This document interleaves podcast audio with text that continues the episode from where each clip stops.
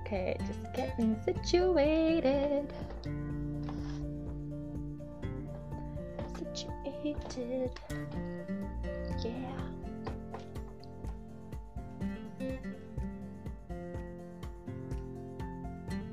Awesome. Hey, folks. Awesome. Ah, Drake is here already. Early birdie. Love it.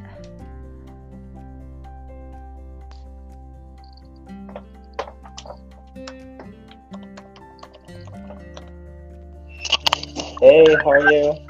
Well, how are you doing? Good, good. I would have come uh, a minute earlier. I'm usually one to be on time, but Luna is uh, Luna is, just barking, so we're going to be taking her upstairs. Unfortunately, it's way hotter up there. Oh no! Well, how hot is it over there? It's too hot. I think it's too hot. I, I don't know the exact uh, the exact temperature. I'm afraid to look, truthfully, but it's it's it's too hot. I'm sweating. we don't have AC here actually either. So Oh, and you just moved to that new place too, hey? yeah, yeah, we just got here. So fortunately, like the majority of the the uh, we're downstairs for the most part. So Yeah. It's a little cooler, but it's it doesn't make too much. of a difference. Oh no! I'm so are you doing? Are you staying cool there? Are you staying? Are you staying? Cool? Yeah, it's like too cold here. We've had like three rainy days in a row, like a lot of like tornado warnings, and Oh Uh, no. it's been very, yeah, very rainy, very wet. So uh, it's supposed to look good for the weekend, like 26 degrees and sunny. And honestly, during like, because this is during the time of Stampede of when it was supposed to be. Sure. fair. Um, so usually the weather is either really, really rainy, Mhm. really, really hot and sunny. So it's like this year, it's like, yeah, yeah, yeah. I like how you also just kind of like brushed over the fact that there's been tornado warning warnings. Yeah. Is, that a, is that a common thing? Like, are you are you okay? Like, should I send help? Like, what's happening here?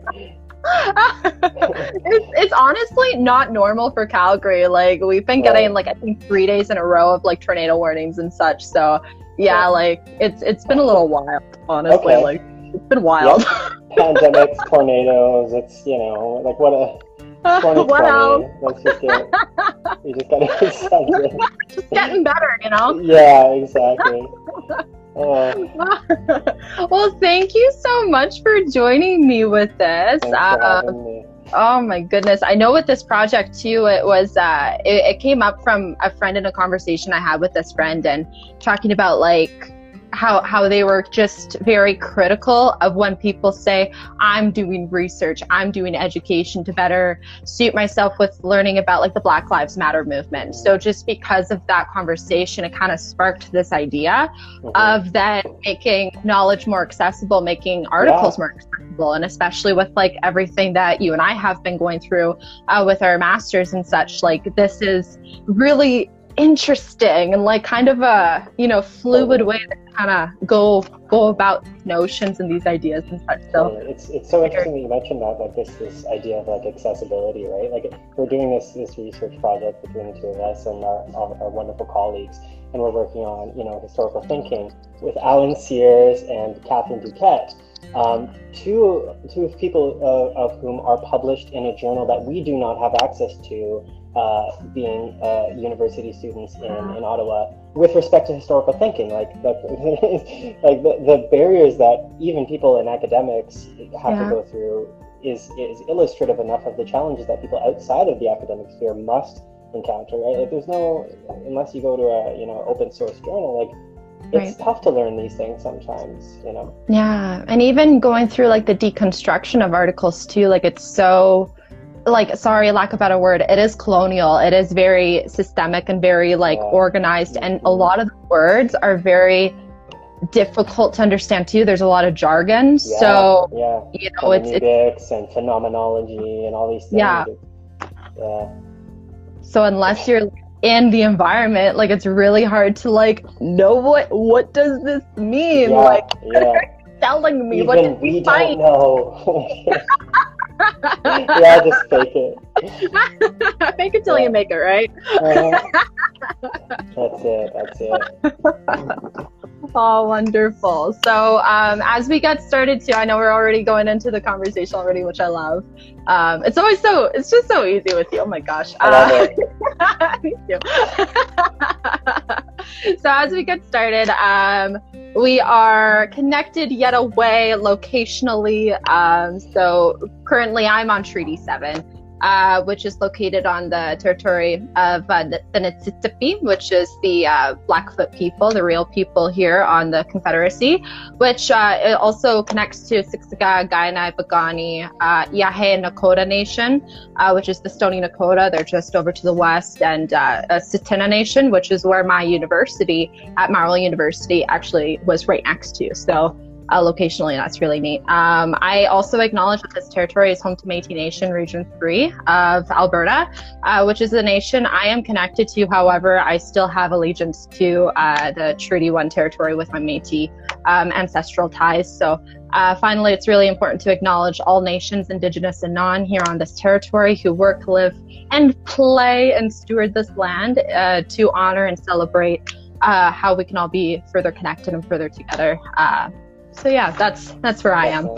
For sure, and uh, as somebody who is currently still living in Ottawa, I do want to recognize and pay respect to the Algonquin Anishinaabe people and the nation uh, in which we're living, learning, growing, and thriving on um, land with which you know I could not be here doing the work that that I'm doing uh, without. So I, I do want to pay respect and also acknowledge that I am uh, also a settler as well. So I come from a perspective that is uh, one that should be more conducive to listening and learning rather than speaking. So uh-huh. that's beautiful. Thank you. thank, you. thank you. Thank you.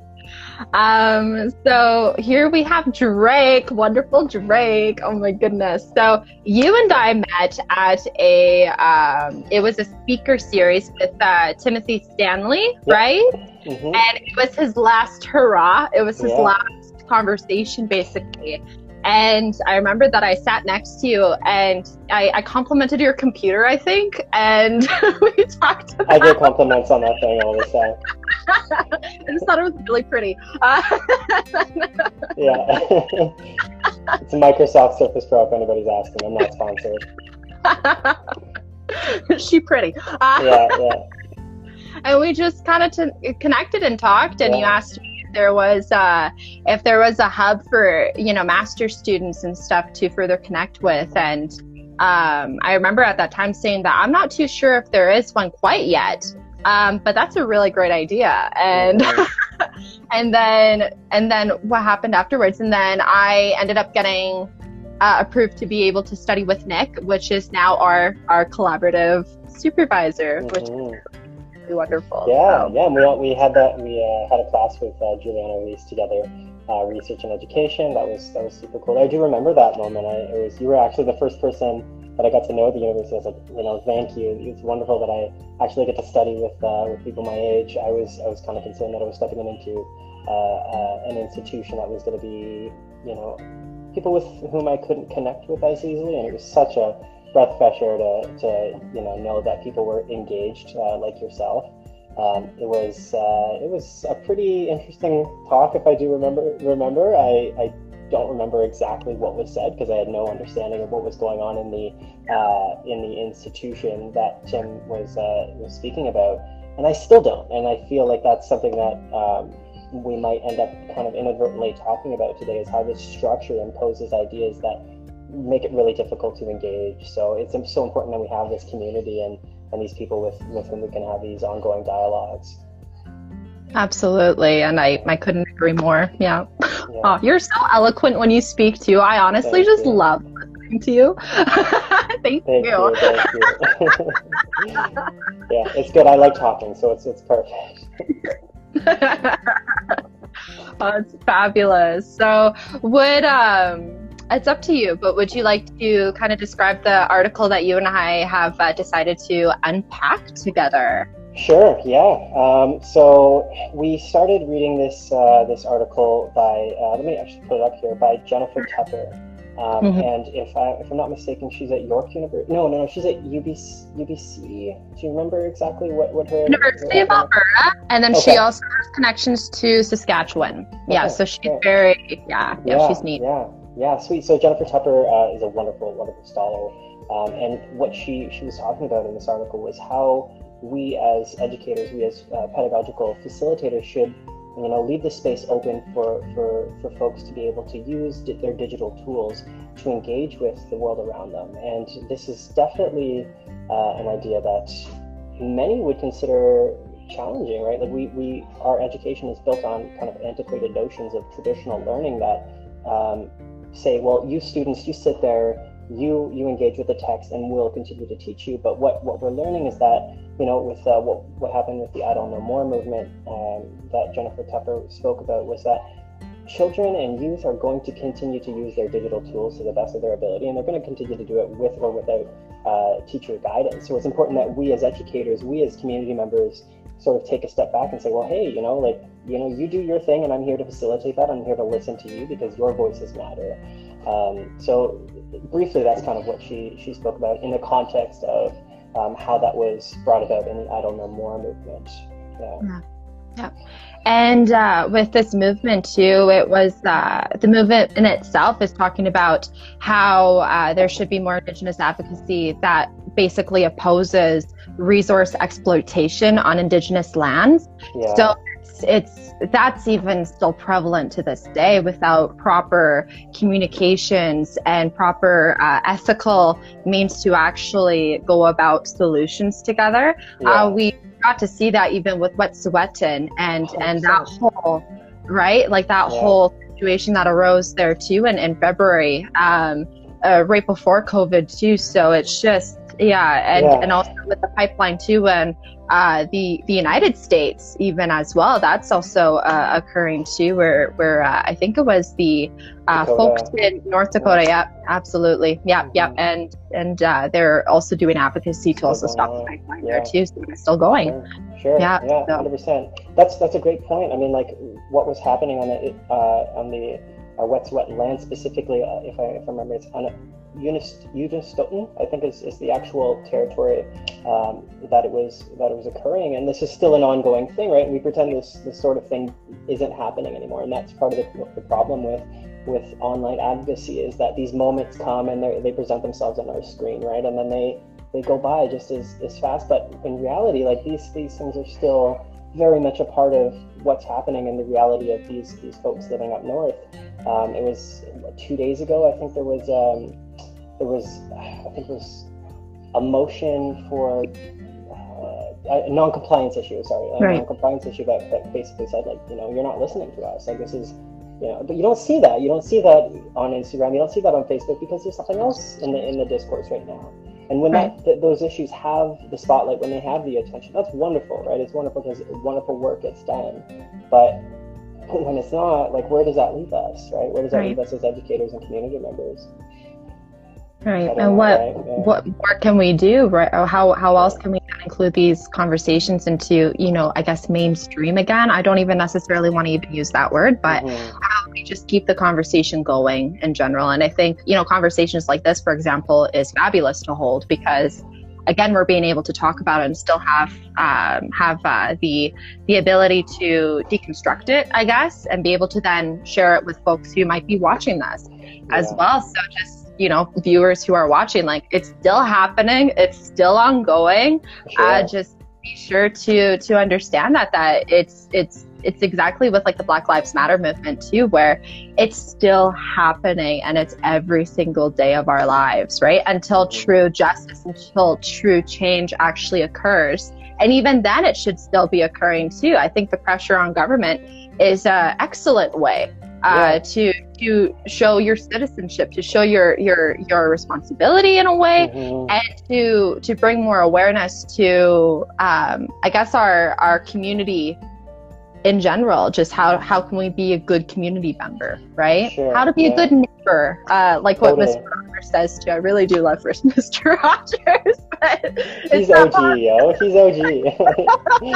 uh, no, I, I, love what you're. I love what you're saying, and I, I, I, think that's so that's so true. And it can be something that is is tough to reconcile with, right? Like this idea that we need to continue to advocate so that government officials can say, okay, well, let me take a look at this now. Like the parents who are going to decide whether or not something's going to happen, but in reality, it's like most of the time, it, nothing happens anyway, right? So like, how do we come to terms with this? It's like we're yeah. advocating with a giant question mark at the end of it, right? And obviously that's kind of a, a hopeless way of looking at it because uh, obviously the wonderful work folks continue to do on the front line and continue to advocate for is is not for nothing, right? This is obviously yeah. education that is ongoing and continuing to create a dialogue and a, a discourse that is going to be wonderful and is wonderful. But it can certainly feel challenging when it gets presented to government officials who just kind of pass it by, right? And that's something that I've certainly had to reconcile with living in Ottawa, right? Like this, it's a, it's a land of public servants, and uh, I mean even in Toronto, right? Like what was happening with uh, with the Black Lives Matter movement, like the uh, uh Matthew Matlow, his, his last name's Matlow, Josh Matt Matlow, was the city councilor, and he uh, he you know put a motion forward. Let's let's put a ten percent uh, funding cut on, on police. And it was like, okay, wonderful. Yes, finally, the government is starting to listen to us and listen to our voices. Yeah. Then as soon as it hit council, it was like 17 council members voted against it. It's not trending anymore, right? Like these things aren't trending anymore. So what happens now? Like mm-hmm. certainly these conversations are, you know, in our discourse and we're having these conversations and other people are having these conversations. And for the first time in a long time, uh, or first time ever for a lot of folks, people like things like, um, defund the police or what was happening with what's wet and like hashtag what's what's Wet'suwet'en strong, these conversations are happening and that's wonderful. Yeah. But how do we how do we reconcile with the fact that it's it might potentially be a long term yeah. uh, solution, right? Yeah, absolutely. And I think um, there's a lot that needs to happen. Maybe it's a restructuring issue. Maybe it's uh, you know it's uh, the powers that be issue. It's uh, there's a lot. There's a lot with this conversation. There's a lot that needs to be reflected upon and and looked at more critically. I think. And I think it's all of our duty to almost go through that process of it is okay to criticize what what is happening what we are seeing to then make it better to then reform it and to see how it could better support um, everyone around us in this in this whole nation and and the nations the sovereign nations that reside within it too with with our with our indigenous uh, folks so it's just yeah. There's a lot there's a lot that can happen but you know i think one of the most important things is the awareness and i think that yeah. brings the article in a way too of the of the awareness piece and the advocacy and how even our youth are so impassioned to want to better better uh, form the country and uh, within their own personal communities too. So um, I guess this brings brings to our first question, uh, which is um, what? Oh, you know what? How about this? What did we find very interesting from the article? What was what was interesting for you as you read the article? I think I think it's it's tough, right? Because a lot of these things have been happening and will happen mm-hmm. without the direct support of academics, and that's something that right. I'm sure you've you've encountered before. It's like these things are happening whether or not um, academics are writing articles about them. And one article, uh, sorry, one scholar that uh, comes to mind when having this sort of conversation is Vidya Shah, who talks about having to reconcile with one's privilege as an academic, mm-hmm. right? It's, it's, like when you, when you ask like, what do I find interesting about it? It's like I find it interesting that it's like only beginning to enter into the academic sphere of conversation now, and it's only beginning to sort of enter in the, the sphere of uh, curriculum studies, for example, right? Or like obviously there was there's been articles passed, right? But like these are real tangible uh, effects that are happening in, in the classroom and outside of the classroom. So for for a scholar to sit down and, and acknowledge that is it's powerful, right? It is it's absolutely wonderful. Um, they pay respect to Sheelah McLean, Nina Wilson, Sylvia McAdams, and Jessica Gordon, who uh, were the founders of the Idle No More movement. Um, and I was actually uh, seeing, you know, what, what sort of conversations they're having right now uh, with respect to uh, these ideas of civic engagement, activism, dissent, and specifically, they're they're so proud and they're so uh, not to put words in their mouth, but they're they're elated that these conversations are continuing to go yeah. to to reoccur and continuing to uh, be had, right? So as much as it's continuing to be had in the academic sphere, like these conversations are happening, you know, amongst regular folks. I, I use that quote liberally, but you know, it, it's an ongoing conversation. So I love that. I love that too. Yeah. I love that too. It it kind of what brings us all together is, is through conversation it's through sharing it's through listening it's through understanding and it's that it's that key point of empathy i love me some empathy in my mm-hmm. life so mm, and that's what that's what brings people together to to put yourself in someone else's shoes, right? Yeah. And and to actually understand the experiences that other people face when it's not happening to you that doesn't mean it's not happening, mm-hmm. right? Mm-hmm. So so with this article too, which I I really appreciate is that it's talking about how it's important to like relay information in such a woke way to youth to connect, to understand, and to know that they also have a piece here to also play uh, yeah. to the whole puzzle of what's even happening. So it's uh, it's really beautiful this article because it makes us really you know, of course, reflect on what's even happening with the Black Lives Matter movement, but also even with the Me Too movement. Even that was pivotal for a lot of folks of uh, of um, you know sexual uh, abuse or whatever the case in that way, be able to then share their experiences and be heard, be listened to, and it's it's just a means for mobilization in a way, sure, you know. Sure.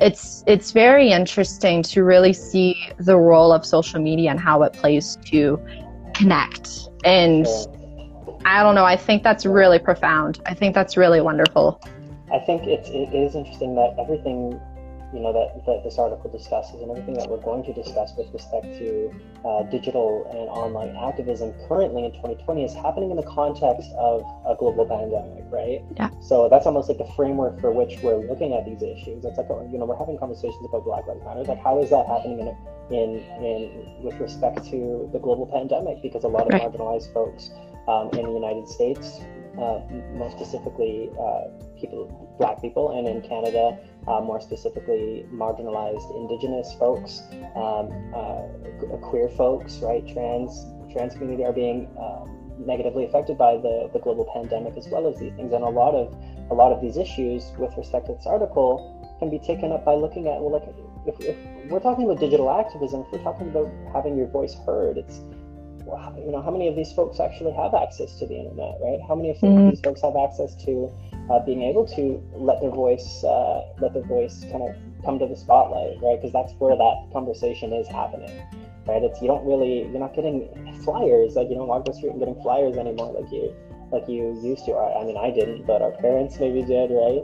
Um, so that that's something that is challenging, and obviously that's something that can't be done in in the light of the pandemic that face-to-face interaction further perpetuates a marginalization of marginalized communities. So as much as we want to have a conversation about what's happening online, it's like what's happening offline. Right. Because for a lot of folks, there isn't an online. You can't get online. Right. Right. right. There was an interesting uh, stat that was done by the uh, government of Canada in 2016 that talked that it was like 95% of youth have access to the internet but it doesn't say at home all the time, right? It's just like right. that might mean for folks just going into a Starbucks or a you know a coffee shop and you know checking in, going online or whatever, maybe being hit by a paywall, maybe not, right? So it, it is tough to have the, even like us, like we're living in a in a space of privilege right now by just having this conversation on Instagram Live, right? Some people can't, yeah. you know, do that. Some people yeah. just don't get that opportunity. So Right. Some people don't even have access to cell phones. Some people don't even have access to computers. Um, so then it also talks about like, not the article in itself, but like this this this conversation of even access in itself is even demonstrating the access of education. Also, um, where a lot of folks don't get the same level of education based off of you know the circumstances of life or whatever the case.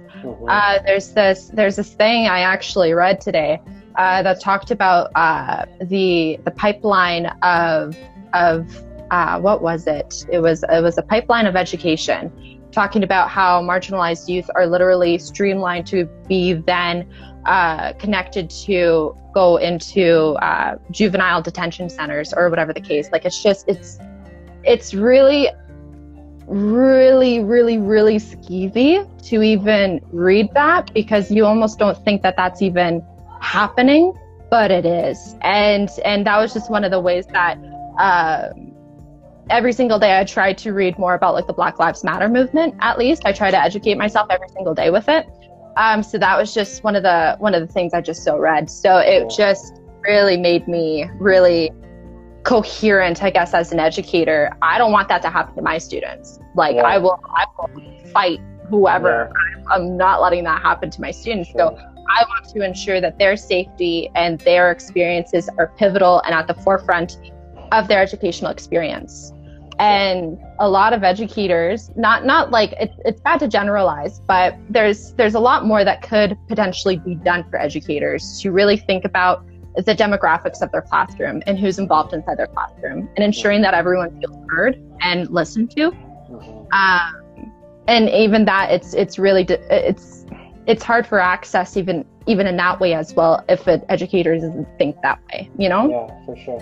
And this conversation around like what what what is implied in the like what is what is an educator to be specific right? For a lot of youth that is just going online right? For what was happening with the black lives matter movement i had so many folks reach out to me specifically and say well like hey um, you know how should i go about this? What sort of resources can i access? And um, how do I have this conversation? Like, give me the language to be able to navigate the world um, as a as a you know Euro settler Canadian, like appropriately. And it's like in a lot of ways, on one hand, as an educator, I'm responsible for for doing that, but on a lot of, of other ways, like I'm not responsible to give you the language to have conversations around like Black Lives Matter. And I'm sure you might feel the same way with like respect to what was happening with the, the Wet'suwet'en. Like, we have access to the internet, like we do specifically, so there's a privilege there, but for those folks who do have access to the internet, it's like that should be the first place. So then we as educators should be giving youth the opportunity to remain critical and engage with the internet in a way that that access uh, can be done appropriately, right? Because otherwise, like,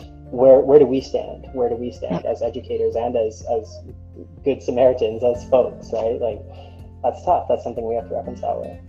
Absolutely, it's definitely something to work on every single day, and and and also understanding and being critical of what is news too. What is being raised in conversations what is real what's not real how to check that as well because there's a lot of information on the internet so then how to navigate that in, appropriate ways too. That's and that's that's such a good point. I mean just like with the amount of information that's that's online right now a lot of folks are feeling overwhelmed right? Like nobody wants to admit that but it's like you see so many posts uh, with like back in February, you saw so many posts. January, you saw so many posts about like what was happening up north with the Wet'suwet'en uh, pipeline. In in February, March, April, it was like all COVID, COVID, COVID, COVID, COVID, and it was like now we're having a conversation about George Floyd and the Black Lives Matter movement and Breonna Taylor, and so many posts are like, hey, did you know it's like not trending anymore? Like you know. Uh, like let's and it's a meme now right like like the, the the officers that are that killed Breonna Taylor like right in your face and it's like this stuff needs to be had in a conversation but like how do we find that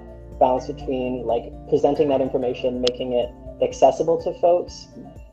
Is it our responsibility to not overwhelm them? I don't think so right? Mm-hmm. like i think we we all need to check our ignorance and we need to check other folks ignorance with respect to these issues because otherwise like the next the next i use the word trend here is going to come and then everything before that is not forgotten per se but it's not in the, the front line of the conversation. And that's tough because there's a large majority of people who as we've been talking about who might not be online who might not be uh, in the academic sphere aren't going to continue to have those conversations because they're going to go back to their nine to five or they're going to be doing what they need to do to survive right? So where does that where does that leave us right? Right. And and what resources then are there to better support folks with I don't know lack of access in in that way too. Like what can we do to to further support these these folks in these ways?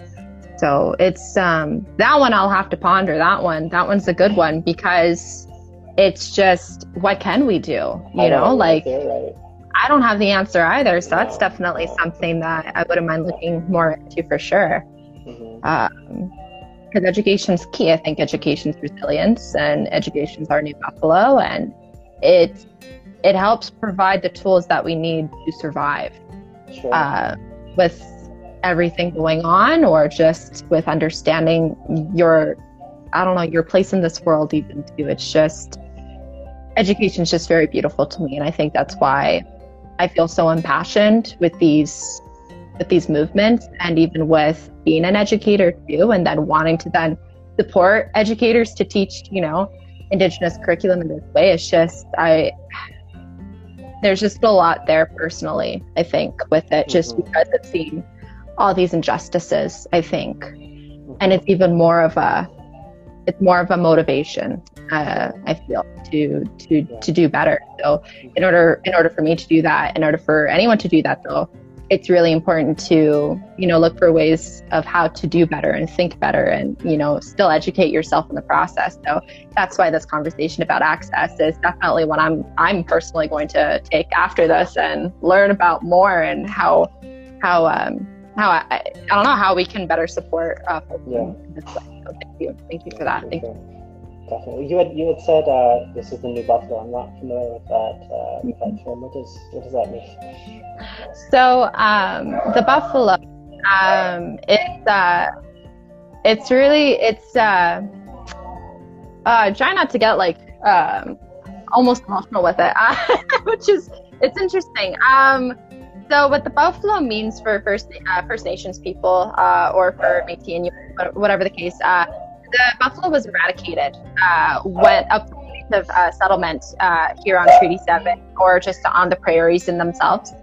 Um, so when the buffalo left, so did a lot of the livelihoods of indigenous people too. But yet the buffalo still exists to this day, and so do indigenous people to this day. So it's kind of a symbolic notion of resiliency, of survival, of just being. And that's why education is also this vessel. It is also the symbolic notion of resiliency, of survival, of connection. So the buffalo and education are kind of together in this in this beautiful way.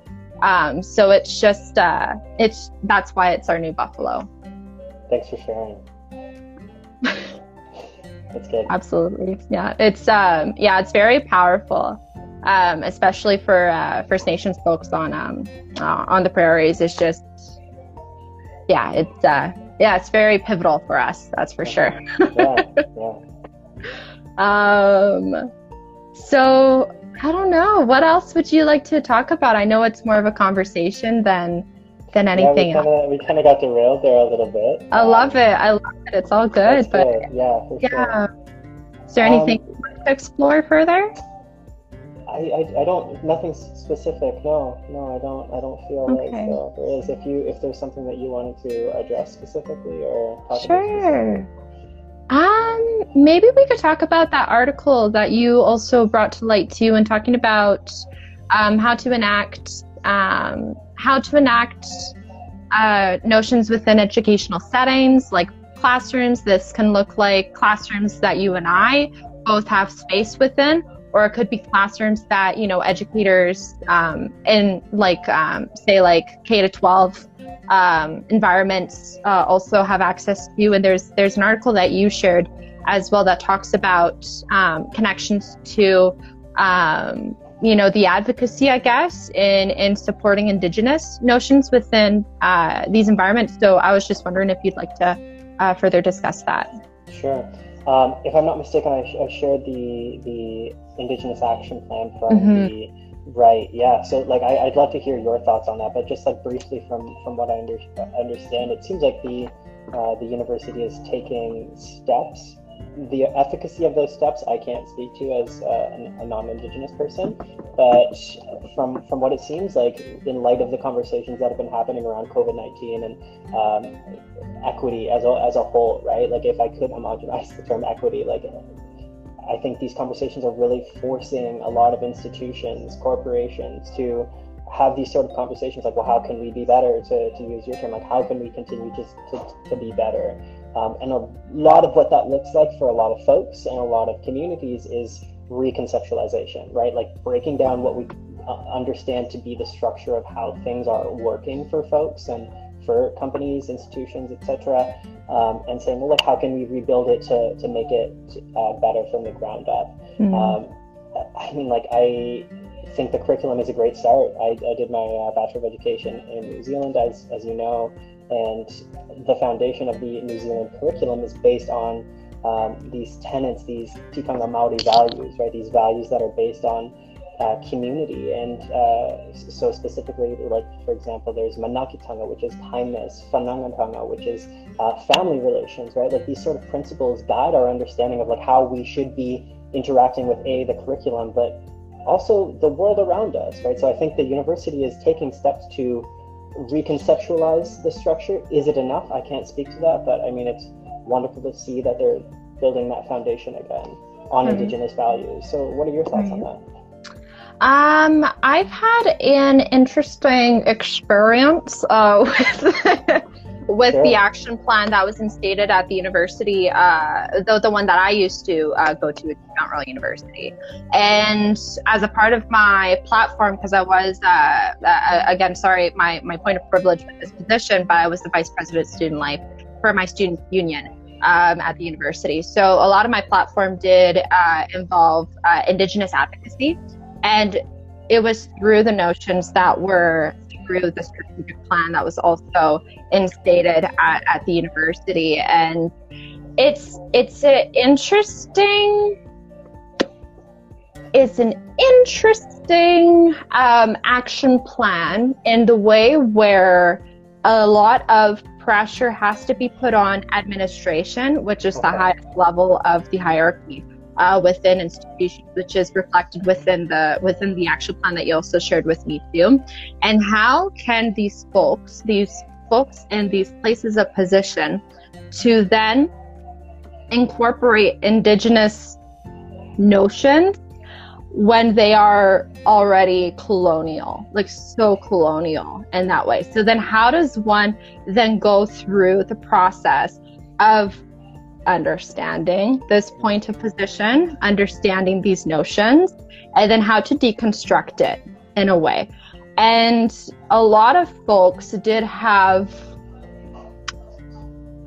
understandings that we we just didn't want it to be a, um, a box being checked sure. as means that I did this, therefore I don't need to continue my work to then decolonize, or I don't need to continue my work to then uh, include indigenous notions within the classroom. Or you know, it's just if it's just a checkbox, I don't want any. I literally saw the title of an article that was uh, indigenizing the University of Ottawa. It's like uh, if, if, you're using that as a verb, like you know, like once we get it to that point, then it's we're good. Don't worry. Like we've done we've done our part. There's a problem here, right? Yeah.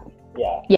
Absolutely. So that's my critical look. I think with these action plans, and it's not that the the folks who are inside these positions of power um, aren't reflecting, and I, I certainly hope they are. But how do then folks like me uh, ensure that they uh, when I was the VPSL at, at uh, MRU, how did I ensure that these folks were then doing what they're supposed to be doing?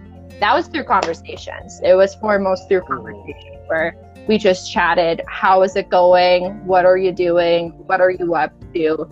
Um, how is it then going through the process of chatting with folks from the community? How is it going through, you know, harnessing your own personal uh, notions within yourself as well? And um, that was more toward I'd say the middle middle end of my of my um, of my year with that.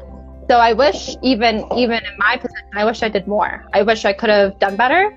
Um, but these are just things to reflect on it. I, I really did appreciate that experience, but even things that you know I see it's really important to recognize. Is that Luna? It's my little puppy. I'm so hello, hi. She's just coming and saying hi. She's got her ball.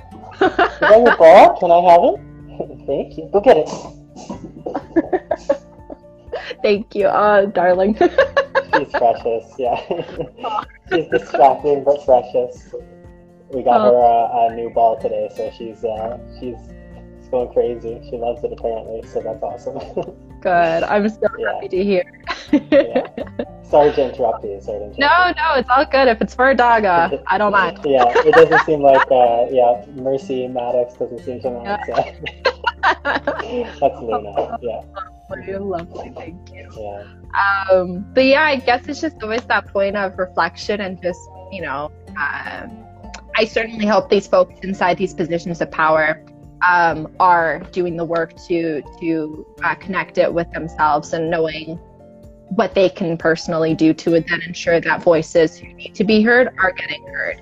Yeah, Um, but not in like a tokenized way either, because that's also a conversation I've already previously had too on the IGTV series with uh, with um, uh, with a good pal um, Michael.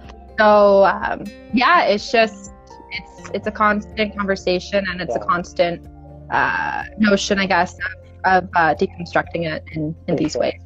I, I love the idea here that it's an ongoing conversation, right? And in that way, our current understanding of education is impossible, right? Like it's a paradox within itself. And that's we're going back to this idea that we need to like reconceptualize. It's like, it's not going to work within this framework because it, it will always be a, I'm speaking from a text, right? So like the curriculum as planned, and I'm enacting the curriculum as, as lived, to use Ted, Ted Aoki's term, who's a curriculum scholar, for those who might not be familiar. Um, it's never going to work because those individual voices are always going to be different every single day, every single student, in every single different class, right? So to say this is what education looks like is is a false notion, just as the same way as Mhm. like to to say that this is what the institution should look like is is false. And maybe that might be part of the, the problem with it. If it doesn't specifically say we are going to continue to learn and continue to challenge our understanding and continue to be wrong in so many ways Right. and continue to try to be better, then perhaps it's not going to work, right? Right. Yeah. Absolutely. Yeah. It's just it's it's a lot. It's a lot with it. And now notice with that article that you also shared too, that's a new action plan. They just Yeah. posted it like Jan- 23rd or something.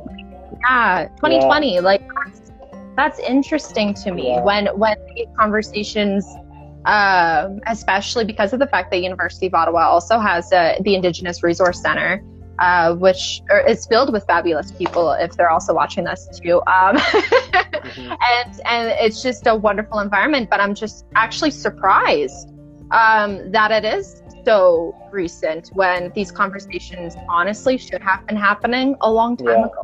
For sure, for sure.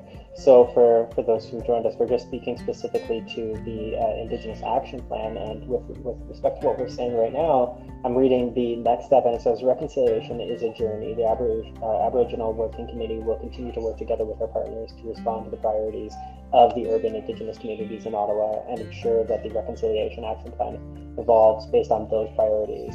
So that's awesome. I mean, like uh, from a settler perspective, that's awesome, right? Like I I, I can't speak to uh, what that looks like um, on, the, Mhm. on the other side of that, but I, I think the the idea that we continue to learn is is Mm-hmm. seems to me to be good, right? I don't I don't want to speak for anyone, but Yeah.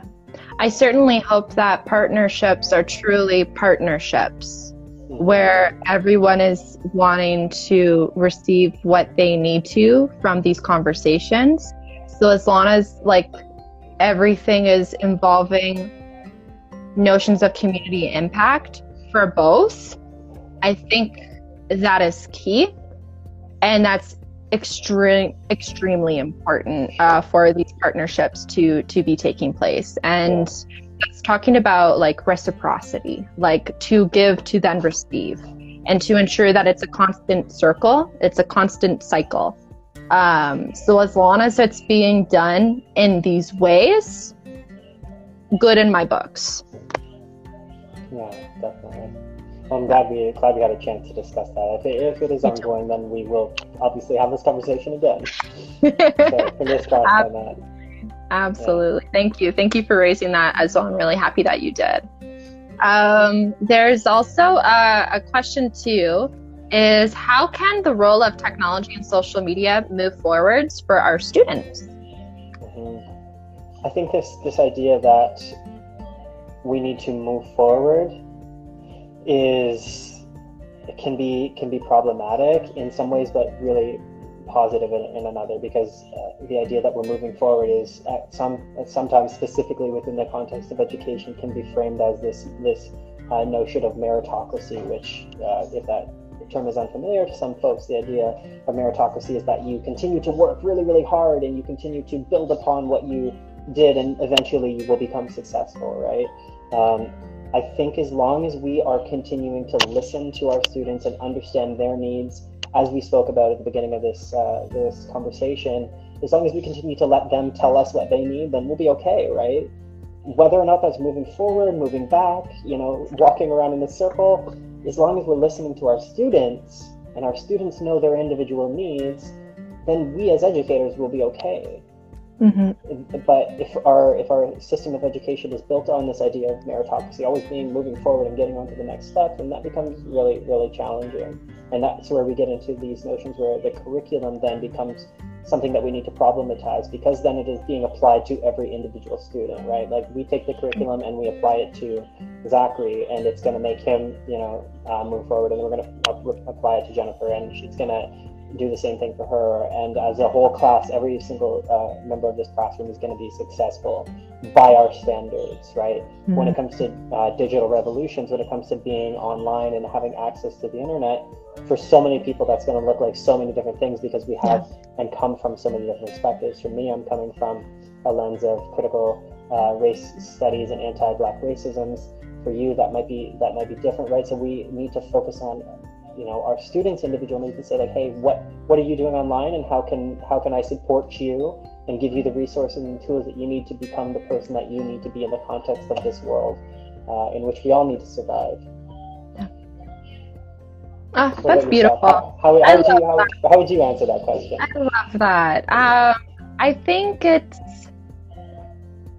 yeah, I like I like what you said in regards to it depends on how that move forward can be interpreted and for for me it's it's understanding the past how impacts present which would then lead us to our future actions. And i think it's the notion of actions that are really uh, key especially in regards to educators. I'm just going to bring it back to educators because a lot of teachers will not acknowledge the past wrongdoings of the Canadian government and Crown relations in regards to, uh, say, the Indian Act, or say with, um, I don't know, just the constant uh, uh, injustices that are faced with Indigenous peoples, may that be with the murdered Indigenous women and girls, um, or just through the 60 scoop or residential uh, schooling system. Like, there's so many notions here that are uncomfortable to talk about. And I think with, uh, which was already previously discussed too on another IGTV, but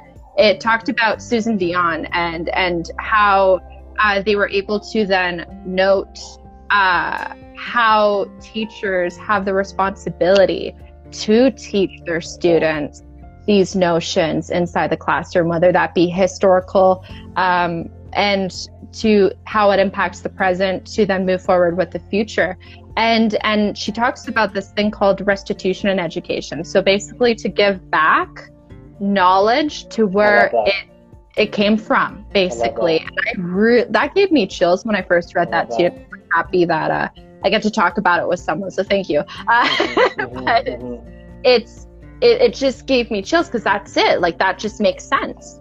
And she also talked about too is this notion of called uh, the perfect stranger and how educators put themselves inside this bracket, I guess, um, of being the perfect stranger because they don't feel comfortable enough to uh, talk about um, these difficult notions of history into their classroom because they don't have the place to talk about it because they feel like they're going to appropriate the information they're going to not do it properly but the thing is is that it's personal and it has to be personal so then what is your personal place in being able to yeah.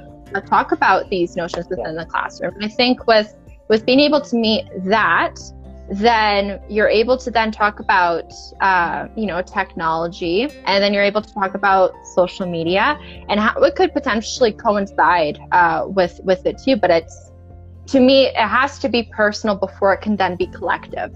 Sure. so it's it's it's really it's a key journey to go on. It's an important journey to go on.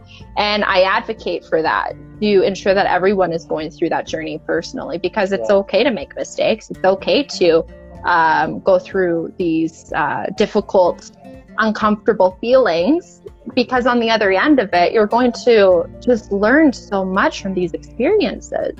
And that's where the key learning actually comes from. and that's why i appreciate you know what is going on in terms of what's what's happening with social media uh, especially nowadays and how it's moving towards um, the ability for people to feel uncomfortable because yeah. That's that's important that's yeah. key with learning so yeah, i think that's how i feel I love it, and I, I, honor that. I honor your voice and your perspective. That's absolutely wonderful. Thank you. yeah, it's uh, a lot. It's a lot.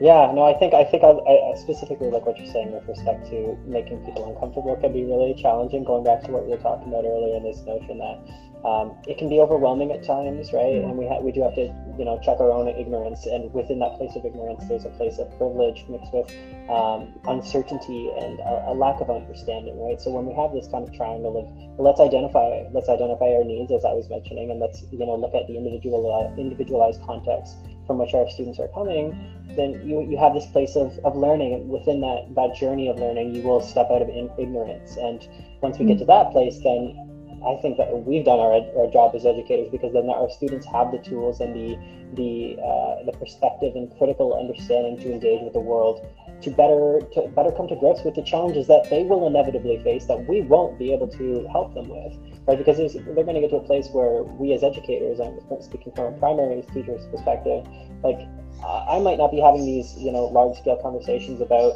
um, systemic issues so in, in such a nuanced way but if i continue to teach my children that as long as they engage with um, looking at things and not just accepting everything at face value, then those critical skills transform into something that will allow them to look at the world and say, well, hey, is this right? Is this wrong? How do I look at it from my individualized experience? And I think that's what we're both saying, right? Is like within our own context and with our own journeys, there's this place of escaping ignorance. And within that, there's knowledge.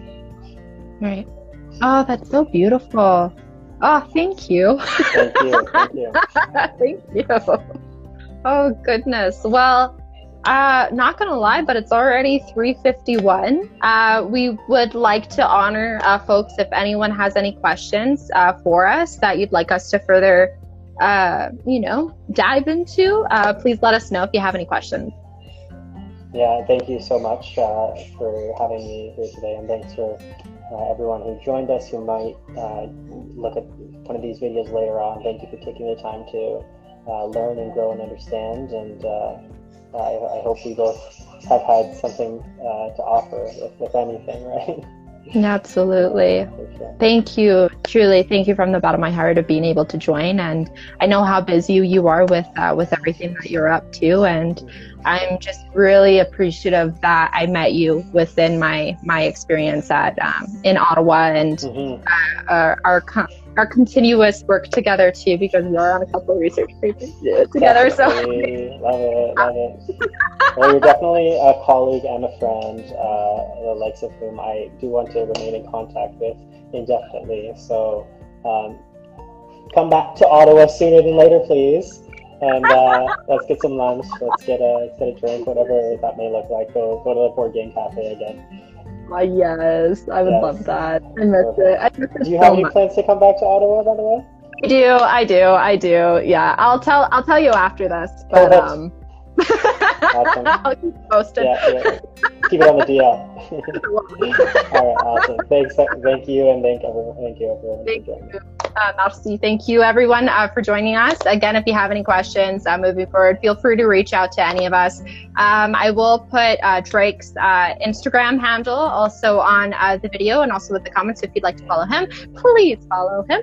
up to you. but again, thank you so, so, so much for being able to join. And I always love hearing uh, your perspectives, your knowledge, uh, your sharing, and you come from such a beautiful place of understanding and it's a beautiful voice to listen to. So thank you. Thank you so much for being able to share with me today. The pleasure's all mine. Thanks so much for having me and likewise. Awesome. Okay. Bye. Bye.